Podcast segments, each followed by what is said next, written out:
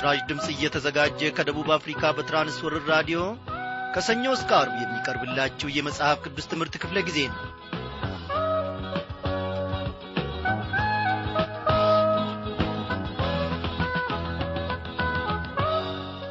በታላቅ ፍቅሩ እየመራን በምሕረቱም እየደገፈን እግዚአብሔር አምላካችን ለዚህች ለተወደደች ምሽት እንድንበቃ ፈቃድ ሆኗልና ስሙን እጅግ አድርገን እናመሰግናለን። እንደምናመሻችሁ በጌታ የተወደዳችሁ ክብራን አድማጮች በዛሬው ምሽት ክፍለ ጊዜ ጥናታችን ተከታታዩን የኦሪት ዘጸአት መጽሐፍ ጥናታችንን አንድ ላይ ከምዕራፍ 11 በመነሳት እንመለከታለን። ጌታ መንፈስ ቅዱስ ለእኔና ለእናንተ ባለፉት ክፍለ ጊዜያት እንደተናገረ ሁሉ ዛሬም ደግሞ በበለጠ ሁኔታ የሚናገረን ጉዳይ አለው። እግዚአብሔር አምላካችን መንፈሳዊ ኮረጆአችንን እነሆ በበረከቱ ሊሞላ ደግሞ ከጸባወቱ አለ። የእኔና የእናንተ ዝግጅት የእኔና የእናንተ የልብ መዘጋጀት አዎ ያስፈልገናል። ወዳጆቼ እግዚአብሔር ከለላ ባይሆንልን ስሙም ደግሞ ባይታደገንና ባይደግፈን ይህኔ እምን እንደነበርን ዘወትር ማሰብ መቻል አለብን። እግዚአብሔር በልጁ በጌታ በኢየሱስ ክርስቶስ ደግሞ ታድጎናልና ስሙን ከፍ ከፍ እናደርጋለን።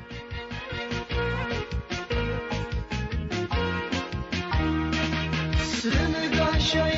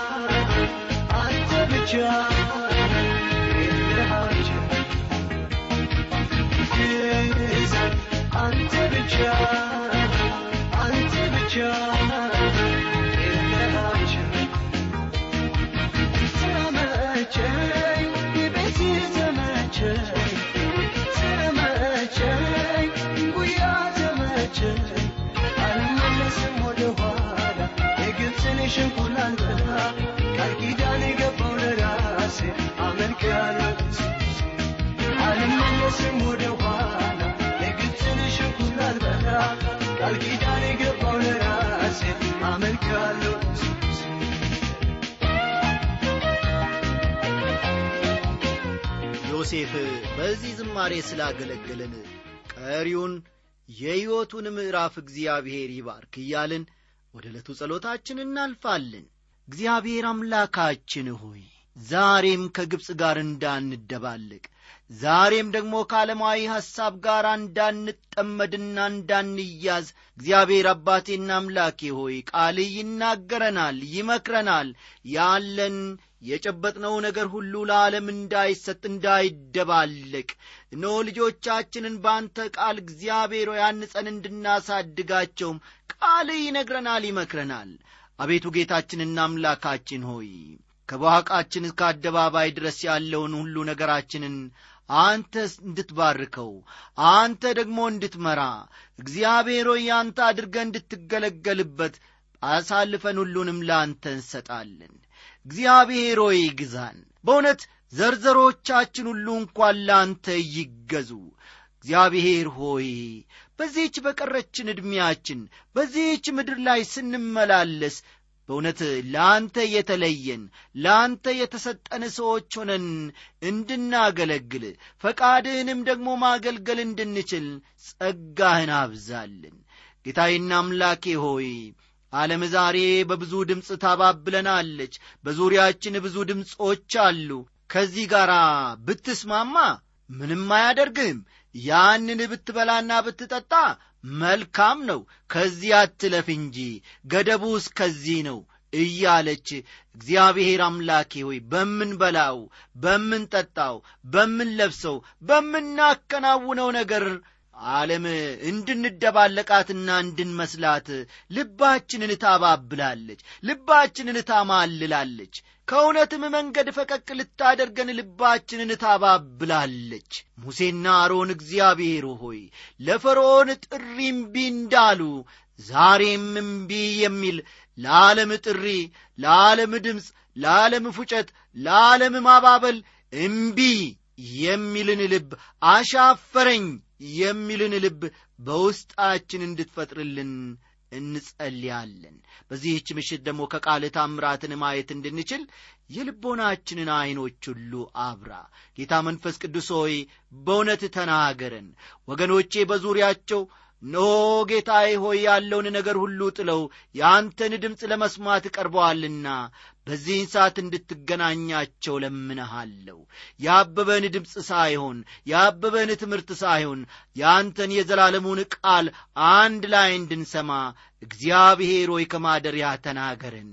በጌታችንና በመድኃኒታችን በኢየሱስ ክርስቶስ ስም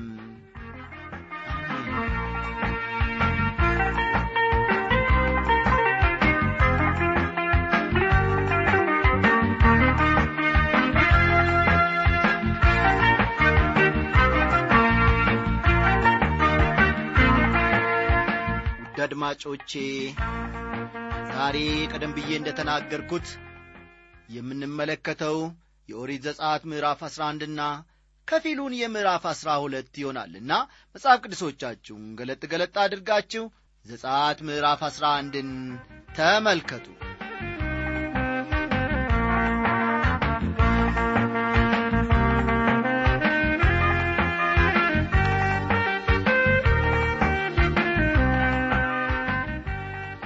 ወገኖቼ በዚህ ምዕራፍ የምንመለከተው እግዚአብሔር የእስራኤልን ልጆች ለመልቀቅ ፈቃደኞች ባልሆኑ ግብፃውያን ላይ የመጨረሻውን መክሰፍት እንደሚልክ መግለጹን ነው። በግብፅ አገር ያለው የግብፃውያን በኩር የሆነ ሁሉ እንደሚሞት ተነግሯል። የእስራኤልን ልጆች ለመልቀቅ እንቢ ካሉ የበኩር የሆነው ሁሉ መሞቱ የማይቀርላቸው ዕዳ ነው በግብፅም ምድር ታላቅ ለክሶ ይሆናል። እስራኤላውያን ለረጅም ዓመታት ያለ ክፍያ ከበድ ያለ ሥራ የሠሩበትን ውዝፍ ዕዳ ከግብፃውያን ጎረቤቶቻቸው በመጠየቅና በማሰባሰብ ግብፅን ለመልቀቅ መዘጋጀት እንዳለባቸው እግዚአብሔር ለሙሴ ይነግረዋል። እግዚአብሔርም በግብፃውያን ፊት ለሕዝቡ ሞገስ ሰጥቷቸዋል። ከዚህ ምዕራፍ ጀምሮ በሙሴና በፈርዖን መካከል እንዲሁም በእግዚአብሔርና በግብፅ አማልክት መካከል ያለው ግጭት ያበቃል። የበኩር ሁሉ ሞት እስራኤላውያን ነፃ እንዲወጡ በግብፃውያን ላይ የተላከው የመጨረሻ የፍርድ መክሰፍት ነው። በዚህን ጊዜ ከእግዚአብሔር ጋር መጋጨት እንደማያዋጣው ፈርዖን ማወቅ አለበት። እግዚአብሔር ታጋሽና ይቅርባይ አምላክ ነው። ነገር ግን እስራኤላውያን ከግብፅ ባርነት ነፃ መውጣት እንዳለባቸው ፈርዖንን ለማስረዳት የመጨረሻ ክንዱን ያሳያል። የፈርዖን የሆኑ ግብፃውያን በሙሉ ይህንን የመጨረሻ ትምህርት መማር ነበረባቸው። እስራኤላውያን ከግብፃውያን የብርና የወርቅ ዕቃ ስለ መጠየቃቸው የሚያወሳውን ክፍል ከቁጥር አንድ እስከ ሦስት ባለው እንመለከታለን። እግዚአብሔርም ሙሴን በፈርዖንና በግብፅ ላይ ገና አንዲት መክሰፍት አመጣለሁ። ከዚያ ወዲያም ይለቃቸዋል። ሲለቃችሁም አባሮ ይሰዳቸዋል። ወንዱ ከወዳጁ ሴቲቱም ከወዳጇ የብርና የወርቅ ዕቃ ይሹ ዘንድ በሕዝቡ ጆሮ ተናገር አለው። እግዚአብሔርም በግብፃውያን ፊት ለሕዝቡ ሞገስን ሰጠው። ሙሴም በፈርዖን ባሪያዎችና በሕዝቡ ፊት በግብፅ አገር እጅግ የከበረ ሰው ነበረ ይላል አሁን ባነበብነው ክፍል የብርና የወርቅ ዕቃ ይሹ ዘንድ ማለት እስከ ዛሬ ድረስ ለረጅም ዘመናት ያልተከፈለውን የጉልበታቸውን ዋጋ ይሰበስቡ ዘንድ ማለት ነው። እስራኤላውያን ለብዙ ዓመታት ለግብፃውያን ባሮች ሆነው ምንም ሳይከፈላቸው አገልግሏቸዋል። አሁን ግን የላባቸውን ዋጋ የሚያገኙበት ጊዜ ደርሷል። ወደ የጎረቤቶቻቸው ሄደው እስከ ዛሬ የሠሩበትን ዋጋ መጠየቅ ነበረባቸው። እግዚአብሔርም በግብፃውያን ፊት ሞገስ ስለ ሰጣቸው ግብፃውያን ምንም ሳያንገራግሩ ለእስራኤል ልጆች ደሞዛቸውን ይሰጣሉ። የግብፃውያን በኩር ሁሉ እንደሚገደል ስለ መነገሩ የሚያወሳውን ክፍል ደግሞ ከቁጥር አራት እስከ አስር ያለ ነውና በኋላ ተመልከቱ። ከቁጥር አራት እስከ አስር የግብፃውያን በኩር ሁሉ እንደሚገደል ስለ መነገሩ የሚያወሳውን ክፍል እንመለከታለን። በግብፅ አገር የሰው ሆነ የእንስሳ በኩር ለአማልክቶቻቸው አስራት እንዲሆን እየተመደበ ስጦታ ነው። እግዚአብሔር የግብፅን በኩር የሆነውን ሁሉ በሞት በመቅጣት በግብፃውያንና በእስራኤል ልጆች መካከል ልዩነት እንዳለ ሊያሳይ ነው። የልዩነቱ መግለጫ በግብፅ ምድር በሚያልፈው በምዖት መልአክ ወይም አንዱ አይሁዳዊ ሌላው ደግሞ ግብፃዊ በመሆን ላይ የተመሠረተ ሳይሆን ልዩነቱ የሚገለጸው በቤቶች መቃኖች ላይ በሚቀባው በበጉ ደም ነው። በደሙ የተከለለ ቤት በሙሉ ከሞት መልአክ ይድናል። አይሁዳውያን ይህንን ታሪክ ለማሰብ ነው ከጥንት ጀምሮ እስከ ዛሬ ድረስ የፋሲካን በዓል የሚያከብሩት። ይህም በብሉይ ኪዳን የተገለጠው ፋሲካ ለጌታችን ለኢየሱስ ክርስቶስ ሞትና ለእኛ ደህንነት ጥሩ መግለጫ ነው።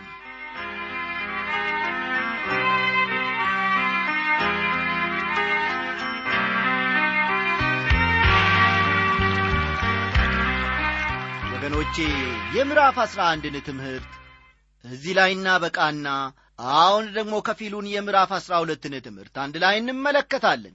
የፋሲካ በዓል በእስራኤላውያን ዘንድ በጣም የታወቀ በዓል ነው። ዘጻት ምዕራፍ አሥራ ሁለት የዚህን በዓል መመስረት የበዓሉን ሥርዓቶችና ከበዓሉ ጋር የተቆራኙትን ታሪኮች ይተርካል። የእስራኤል ልጆች ከግብፅ ምድር እንዲወጡ ምክንያቱ የግብፃውያን በኩር የሆነ ሁሉ በሞት መልአክ መገደል ነበረ። የፋሲካ በዓል የተመሠረተው ደግሞ እስራኤላውያን ከግብፅ ምድር የወጡበትንና ለእግዚአብሔር የተለየ ሕዝብ የሆኑበትን ሥርዓት ለማስታወስ ነው የፋሲካ በዓል እስራኤል ከእግዚአብሔር ጋር ግንኙነት ያለው አገር ወይም ሕዝብ ሆኖ ለመመስረቱ መሠረት የሚጥል በዓል ነው።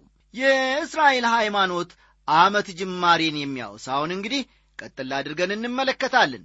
ኦሪት ዘጻት ምዕራፍ አሥራ ሁለት በዘጻት መጽሐፍ ውስጥ ከፍተኛ ግምት የሚሰጠው ምዕራፍ ነው። በዚህ ምዕራፍ ውስጥ አስቀድመን በመግቢያችን ላይ እንደ ጠቀስ ነው በጣም ጠቃሚ የሆነውን የፋሲካን በዓል ምስረታ ሐሳብ እናገኛለን።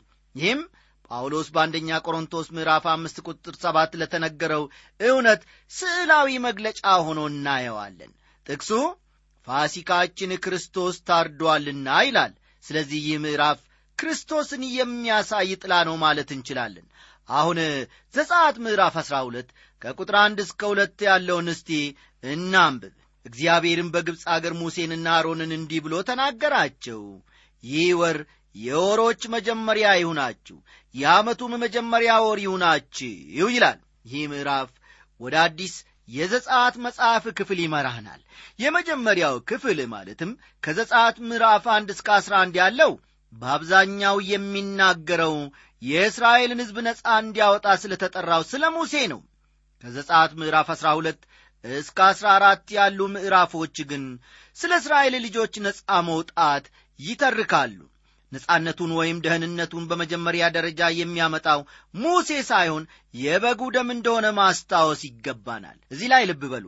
ነጻነቱን ወይም ደህንነቱን በመጀመሪያ ደረጃ የሚያመጣው ሙሴ ሳይሆን የበጉ ደም እንደሆነ ልንረዳ ወይም ልናስተውል ይገባናል ይህ የፋሲካ በዓል ነው። ይህ ጊዜ እስራኤላውያን የዳኑበትና የግብፃውያን በኩር ሁሉ በሞት የተቀጣበትም ጊዜ ነው። ከኦሪት ዘጸአት ምዕራፍ 12 ቀጥሎ ያሉት ሁለት ምዕራፎች እስራኤላውያን ቀይ ባሕርን የተሻገሩትንና እነርሱን ያሳድዱ የነበሩ የግብፅ ሰራዊት በእግዚአብሔር ኀይል በቀይ ባሕር ውስጥ የሰጠሙበትን ታሪክ ይገልጻሉ። እግዚአብሔር እስራኤላውያንን በደምና በኀይሉ ታደጋቸው ወዳጆቼ እግዚአብሔር እኛንም የታደገን እንዲሁ በደምና በኀይል ነው። በመስቀል ላይ የፈሰሰው የጌታ ኢየሱስ ክርስቶስ ደም የኀጢአታችንን ዕዳ ከፈለልን። ይህ ታላቁ የክርስቶስ መስቀል ሥራ በመንፈስ ቅዱስ ኃይል አማካይነት በሕይወታችን እውን ሆኖ ኀጢአተኛ ልባችንን ወይም ሕይወታችንን ለወጠው። ትንቢተ ዘካርያስ ምዕራፍ አራት ቁጥር ስድስት እንዲህ ይላል በመንፈሴ እንጂ በኀይልና በብርታት አይደለም ይላል የሰራዊት ጌታ እግዚአብሔር። ቤዛነት ወይም ደህንነት ጌታ ኢየሱስ ክርስቶስ በመስቀል ላይ ለእኛ የሠራውና በመንፈስ ቅዱስ አማካይነት በውስጣችን የሠራው ሥራ ነው እንጂ በእኛ ኃይልና ብርታት የተገኘ አይደለም። በኦሪት ዘጸአት ምዕራፍ አሥራ ሁለት የመጀመሪያዎቹ ሁለት ቁጥሮች ማለትም ቁጥር አንድና ቁጥር ሁለት የእስራኤልን ልደት ቀን ያበስራሉ። የመጀመሪያዎቹ ሁለት ቁጥሮች የእስራኤልን ልደት ቀን ያበስራሉ። እዚህ ላይ ያስተውሉ ወገኖቼ። እነዚህ ሰዎች በመጀመሪያ ወደ ግብፅ ሲገቡ በቤተሰብ ደረጃ የሚቆጠሩ ጥቂት ሰዎች ነበሩ። አሁን ከግብፅ ሲወጡ ግን በአገር ደረጃ የሚታሰብ ትልቅ ሕዝብ ሆነዋል። በእርግጥ ለዚህም ሆነ ለየትኛው አገሩ መሠረቱ ቤተሰብ ነው። እስራኤላውያን ጡብ ያለ ገለባ እንዲሰሩ ፈርዖን ያዘዛቸውን ጊዜ ታስታውሳላችሁን በባርነት በነበሩበት ጊዜ እነርሱ ትናንሽ ጡቦችን እንደሚሰሩ ሁሉ እግዚአብሔር እንደነዚህ ጡቦች የእነርሱን ቤተሰብ እየመሠረተ አገር ወደሚሆኑበት ደረጃ አደረሳቸው። አበው ሲናገሩ ያለ ጠንካራ ቤተሰብ አገር ጠንካራ ልትሆን አትችልም ይላሉ። እውነታቸውን ነው።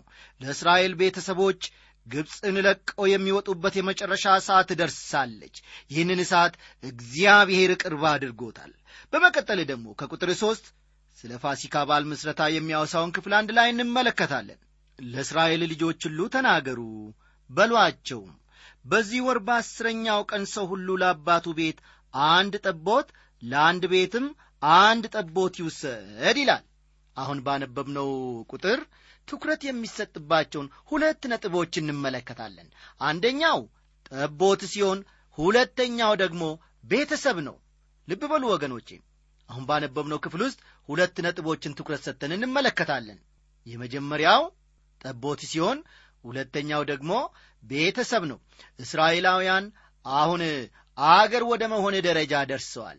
ይህንን ሕዝብ እግዚአብሔርም ከግብፅ ምድር ነፃ ሊያወጣቸው ጊዜው ተቃርቧል ይህ የእስራኤላውያን ነፃ መውጣት ተግባራዊ የሚሆነው እያንዳንዱ ቤተሰብና በቤተሰብ ውስጥ ያሉ ግለሰቦች ከእግዚአብሔር ዘንድ በተሰጣቸው መመሪያ መሠረት ሲዘጋጁ ነው። ልብ በሉ እያንዳንዱ ቤተሰብ ጠቦት ማዘጋጀት አለበት። እያንዳንዱ ቤተሰብ ጠቦት ማዘጋጀት ነበረበት። ጠቦቱም የሚዘጋጀው በበሮቻቸው መቃኖች ለሚቀባው ደም ነው የቤተሰቦቹ ቁጥርም ለጠቦቱ የማይበቃ ቢሆን እርሱና ለቤቱ የቀረበው ጎረቤቱ እንደ ነፍሶቻቸው ቁጥር አንድ ጠቦት ይውሰድ። እያንዳንዱም እንደሚበላው መጠን ከጠቦቱ ይካፈሉ ይላል ቁጥር አራት ደግሞ። ይህ ቁጥር የሚዘጋጀው ጠቦት ለአንድ ቤተሰብ እንደሚያንስ አይነግረንም። ይልቁንም ጠቦቱ ለአንድ ቤተሰብ በቂ መሆኑን ከዚሁ መረዳት ይቻላል የቤተሰብ ቁጥር ግን ለጠቦቱ ሊያንስ የሚችልበት አጋጣሚ ሊኖር ይችላል። የአንድ ቤተሰብ ቁጥር ለጠቦቱ በጣም አነስተኛ ሆኖ ከተገኘ ከተመሳሳይ ቤተሰብ ጋር ኅብረት ፈጥረው አንድ ጠቦት ያዘጋጃሉ። እግዚአብሔር በእያንዳንዱ ቤተሰብ አባል ላይ ዓላማ ስላለው እያንዳንዱ ግለሰብ ከጠቦቱ መካፈል አለበት። ልብ በሉ እያንዳንዱ ግለሰብ ከጠቦቱ መካፈል አለበት። ስለዚህ የፋሲካ በዓል አገር አቀፋዊ ቢሆንም እንኳን የእያንዳንዱ እስራኤላዊ በዓል ደግሞ እንደሆነ እንመለከታለን። አሁን ወገኖቼ የፋሲካ ጊዜ የእስራኤል ሕዝብ ደህንነት ያገኘበት ጊዜ ነው።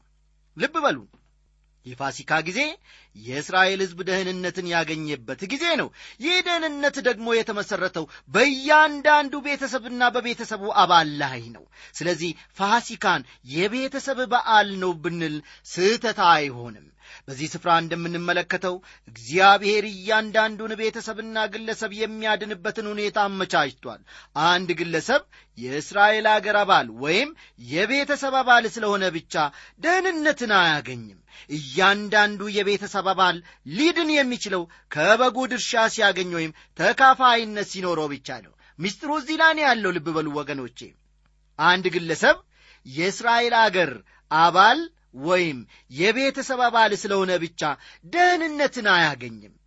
እያንዳንዱ የቤተሰብ አባል ደህንነትን ሊያገኝ የሚችለው ወይም ሊድን የሚችለው ከበጉ ድርሻ ሲያገኝ ወይም ተካፋይነት ሲኖረው ብቻ ነው። አንድ የቤተሰብ አባል ስለ ዳነ ቤተሰቡ በሙሉ ደህንነትን ያገኛል ማለትም አይቻልም ደህንነትን ለማግኘት እያንዳንዱ የቤተሰብ አባል በፋሲካ በግ በተመሰለው በጌታ ኢየሱስ ክርስቶስ ማመን አለበት። ከበጉ የተካፈለ በደሙም ከለላ ስር የሆነ ሰው ደህንነትን የሚያገኝ መሆኑ አያጠራጥርም። ከክፉም ይጠበቃል የተከበራችሁ አድማጮቼ አሁን ለግብፃውያን በጣም አስጨናቂ ለእስራኤላውያን ደግሞ በጣም ጠቃሚ ወደ ሆነው ምሽት ደርሰናል። የመጨረሻው መክሰፍት በግብፃውያን ላይ ሊወርድ ተቃርቧል። ከቀደሙት መክሰፍቶች ሁሉ ያመለጡት እስራኤላውያን አሁን ከበጉ ደም የተነሳ ከሚመጣው ከዚህ ታላቅ መክሰፍት ድነው ግብፅንም ሊለቁ ጊዜው ተቃርቧል። ዘጻት 12 ከቁጥር አምስት እስከ ስድስት እንዲህ ይላል የእናንተ ጠቦት ነውር የሌለበት የአንድ ዓመት ተባት ይሁን። ከበጎች ወይም ከፍየሎች ውሰድ። በዚህም ወር እስከ አሥራ አራተኛው ቀን ድረስ ጠብቁት። የእስራኤልም ማኅበር ጉባኤ ሁሉ ሲመሽ ይረዱት ይላል። ይህ የመጽሐፍ ቅዱስ ክፍል በጣም አስገራሚ መልእክት የያዘ ክፍል ነው። እያንዳንዱ ቤተሰብ ጠቦት እንዳለው እዚህ ላይ ማስታወስ መቻል አለብን። በዚያች ቀን በብዙ ሺህ የሚቆጠሩ ጠቦቶች መታረድ አለባቸው። በቁጥር ስድስት መሠረት እስራኤላውያን ጠቦቶቹን የሚያርዱት በምሽት ነው እነዚህ ጠቦቶች ሁሉ ወደ አንዱ የአዲስ ኪዳን በክ የሚያመለክቱ ናቸው። ይህም ለእኛ ራሱን አሳልፎ የሰጠው የፋሲካው በግ ጌታ ኢየሱስ ክርስቶስ ነው። ስለዚህ በዘጻት ምዕራፍ 12 የተገለጸው የፋሲካ በዓል ከኀጢአት ለመዳን ወደዚህ ዓለም የሚመጣውን ኢየሱስ ክርስቶስን ያመለክታል። የበጉን ደም የእስራኤል ቤተሰቦች ምን ማድረግ እንዳለባቸው ዘጻት ምዕራፍ 12 ቁጥር 7 እንዲህ ሲል ይነግረናል ከደሙም ወስደው በሚበሉበት ቤት ሁለቱን መቃንና ጉበኑን ይቀቡት ይላል። የእስራኤል ልጆች የበጉን ደም ወስደው በበሮቻቸው መቃኖች ላይ መቀባት ነበረባቸው። ደሙን ሲያይ የሞት መልአክ ሳይነካቸው ያልፋል። በደሙ ውስጥ የተከለለና ከበጉ ተካፋይ የሆነ ትንሽም ትልቁም ሕፃኑም አዋቂውም ከሞት መልአክ ይድናል ትንንሽ ልጆች በዚያን ጊዜ የሚሆነውን ስለማያውቁ ምን ይሆናሉ የሚል ጥያቄ እዚህ ላይ እንደ አንድ ትልቅ ጥያቄ ሆኖ ሊነሳ ይችላል። ወዳጄ ሆይ በደሙ የተሸፈኑትን ሕፃናት እግዚአብሔር ለራሳቸው ሕይወት ተጠያቂዎች እስከሚሆኑ ድረስ ብሎ በግብፅ ምድር አይተዋቸውም ይታደጋቸዋል እንጂ። ልብ በሉ ሕፃናትን በዚህ ጊዜ እግዚአብሔር ለራሳቸው ሕይወት ተጠያቂዎች እስከሚሆኑ ድረስ እዚሁ መቆየት አለባቸው ብሎ በግብፅ ምድር ፈጽሞ አይተዋቸውም። በጠላት እጅ ፈጽሞ አይተዋቸውም እግዚአብሔር። ይታደጋቸዋል እንጂ የበጉን ደም በየመቃኖቹ ከቀቡ ሥጋውን ደግሞ ምን ማድረግ አለባቸው የሚለው ጥያቄ ሊነሳ ይችላል። ቁጥር ስምንት መልስ ሆኖ ይቀርባል። በሰዓት የተጠበሰውን ሥጋውንና ቂጣውን እንጀራ በዚያች ሌሊት ይብሉ ከመራራ ቅጠል ጋር ይበሉታል ይላል። ከበዓሉ ጋር የተያያዘው እያንዳንዱ መመሪያ በጣም ጠቃሚ ትርጉምና መልእክት አለው። አሥራ ሁለት ስምንት ደግሞ ስለ ቤተሰብ ኅብረት ይናገራል። የአንድ ቤተሰብ አባላት በአንድ ላይ ሆነው የፋሲካን በዓል ማክበር ነበረባቸው አንድ ጠንካራ ምላሽ ሊፈጥር የሚችልን ሐሳብ መናገር እፈልጋለሁ እዚህ ላይ ዛሬ በጣም በተደራጁ ቤተ ክርስቲያናት ባሉት ፕሮግራሞች ውስጥ በሰዎች መካከል ከፍተኛ ልዩነቶች ይንጸባረቃሉ። ለታላላቅ ሰዎች የተዘጋጁ ልዩ ልዩ ስፍራ አሉ። ለሌሎችም ደግሞ እንዲሁ የተለየ ስፍራና ዝቅተኛ ግምት ይሰጣል። የፋሲካ በዓል ግን በቤተሰብ መካከል ልዩነትን ሳይፈጥር የተደረገ የቤተሰብ በዓል ነበረ። ዛሬ ብዙ አብያተ ክርስቲያናት በቤተሰቦች መካከል ልዩነትን በማድረግ በደለኞች እንዳይሆኑ እፈራለሁ። ቤተሰቦች በሙሉ በቤተ ክርስቲያን ውስጥ በአንድነት መሆንና በእኩል ዐይን መታየት እንዳለባቸውም አምናለሁ ወጣት አገልጋይ በነበርኩበት ወቅት በኢሉባቦር ክፍለ አገር በመቱና በሁሩሙ አካባቢ ባሉት የገጠር አብያተ ክርስቲያናት በሚዘጋጁት መንፈሳዊ ስብሰባዎች እየተዘዋወርኩ አገልግያለሁ ተካፍያለሁም በዚህ ስፍራ ከሚገኙ ወገኖች ጋር በጣም ደስ የሚያሰኝ ጊዜ ማሳልፌአለሁ ከአዋቂዎች ከታናናሽ ሕፃናትም ጋር ተጫውቻለሁ። አዎ መልካም መንፈሳዊ ጊዜን አሳልፌአለሁ ከእነርሱ ጋር መነጋገር ካልቻልኩ በአገልግሎቴ ችግር አለ ማለት ነው። ከሕፃናት ጋር እንዲሁ ደግሞ አበክሬ ወይም በደንብ አርጌ እነጋገራለሁ። ከእነዚህ ሕፃናትም ጋር መነጋገር ካልቻልኩ በአገልግሎቴ ችግር አለ ማለት ነው። ሕፃናት ከተኙ በኋላም ከቀሩት ታላላቅ ልጆችና አዋቂዎች ጋር እነጋገራለሁ። በቤተ ክርስቲያን ባሉት የቤተሰብ አባላት መካከል ልዩነት መደረግ የለበትም እኛም ማድረግ የለብንም። ወገኖቼ እኛ ብዙ ጊዜ ስህተት እንሰራለን። ለትላልቅ ኮንፍራንሶች ብቻ ትኩረት እንሰጣለን። እግዚአብሔር ከትንንሽ በጣምም ካልተደራጁ የገጠር ቤተ ክርስቲያናት ታላላቅ አገልጋዮችን እንዳስነሳ እንረሳለን። ለእነዚህ አገልጋዮችና ለእግዚአብሔር ሥራ መሠረቱ አብዛኛውን ጊዜ ቤተሰብ ነው። እኛ ግን ብዙውን ጊዜ ለቤተሰብ ትኩረት አንሰጥም። አንዳንዶች በታላላቅ ስብሰባዎች ላይ ብቻ ባላቸው አገልግሎት ራሳቸውን ይገመግማሉ የእግዚአብሔር የአሰራር ዘዴ ግን ከቤተሰብ እንደሚጀምር መዘንጋት የለብንም። እግዚአብሔር በግብፅ ምድር ለነበሩ ቤተሰቦች ትኩረት ሰጥቶ የፋሲካን በዓል እንዲያከብሩ ማድረግ ከዚህ በላይ የተመለከትነው እውነት ያሳስበናል። በኦሪት ዘጸአት ምዕራፍ 12 ቁጥር 8 ባነበብነው ክፍል ወይም ጥቅስ የምናየው ሌላው ነጥብ ቢኖር እስራኤላውያን በሳት የተጠበሰውን የበጉን ሥጋ መብላት እንደነበረባቸው ነው በመጽሐፍ ቅዱሳችን ውስጥ በብዙ ስፍራ እሳት ፍርድን ያመለክታል። በኀጢአት ላይ ፍርድ መኖሩንም ያረጋግጣል። ሌላው ነጥብ ደግሞ እስራኤላውያን በጉን እርሾ ካልገባበት ቂጣ ጋር መብላት ነበረባቸው። እርሾ የኀጢአት ምሳሌ ሲሆን እርሾ የሌለበት ቂጣ ደግሞ በእምነት እንድንቀበለው የሚያስፈልገን የክርስቶስ ምሳሌ ነው። ይህንን የፋሲካ ምግብ ደግሞ ከመራራ ቅጠል ጋር ይበሉታል። ስለዚህ ከመራራ ቅጠል ጋር ስለ መብላት ሰዎች የተለያዩ ትርጉሞች ይሰጣሉ። እኔ ግን እንደሚመስለኝና እንደማምነው ወገኖቼ መራራ ቅጠል ጌታ ኢየሱስ ክርስቶስን የግል አዳኛችን አድርገን ከተቀበልን በኋላ የሚኖረን የክርስትና ልምምድ ሁልጊዜ ጣፋጭ አለመሆኑን ያሳያል ብዬ አምናለሁ። ስለዚህ የመራራው ቅጠል ምስጢር ከደህንነታችን ጋር አብሮ የሚሄድ እውነት ነው ጥሬውን በውሃም የበሰለውን አትብሉ። ነገር ግን ከራሱ ከጭኑ ከሆድ ዕቃው ጋር በእሳት የተጠበሰውን ብሉት ይላል ቁጥር ዘጠኝ ደግሞ። ይህ መሥዋዕት ጥሬው መበላት የለበትም። ምክንያቱም በሰው ሕይወት ውስጥ ያለውን የኀጢአትን ፍርድ ስለሚያመለክት መሥዋዕቱ በሳት ማለፍ ወይም መቃጠል ነበረበት። ይህም የሚያሳየን ጌታ ኢየሱስ ክርስቶስ ስለ ኀጢአታችን በእሳት ውስጥ ማለፉን ነው። አንድ ሰው ወደ ክርስቶስ በሚመጣበት ጊዜ ከነ ወደ እርሱ መምጣት አለበት። ጌታ ኢየሱስም በደሙ ያጠረዋል። መሥዋዕቱ ከውሃ ጋር መደባለቅ የለበትም። ይህም ማለት ለደህንነታችን በክርስቶስ ብቻ መታመን አለብን። ዛሬ ብዙ ሰዎች የተለያዩ ነገሮችን ይደባልቃሉ። ለደህንነት በፍርድ ሰዓት ውስጥ ባለፈው በኢየሱስ ክርስቶስ መደገፉ እጅግ በቂ ከበቂም በላይ ነው ወገኖቼ እግዚአብሔር ዛሬ ታላቅን ነገር አስተምሮናል። ድንቅ የሆነውን ነገር ታላቅ የሆነውን ነገር ደግሞ እንድንረዳ በጌታ መንፈስ ቅዱስ በዚህች ምሽት ወደ እኛ ቤት ወደ እኛ ልብም ጎራ ብሏል። እግዚአብሔር ለዘላለም እየተመሰገነ ይሁን። ደናደሩ ስንሰናበታችሁ በጌታ ፍቅር ነው። እኔም ወንድም ያለማየሁ ሰላም። ነፍስንን ስለዚህ ደናግል ወደዱል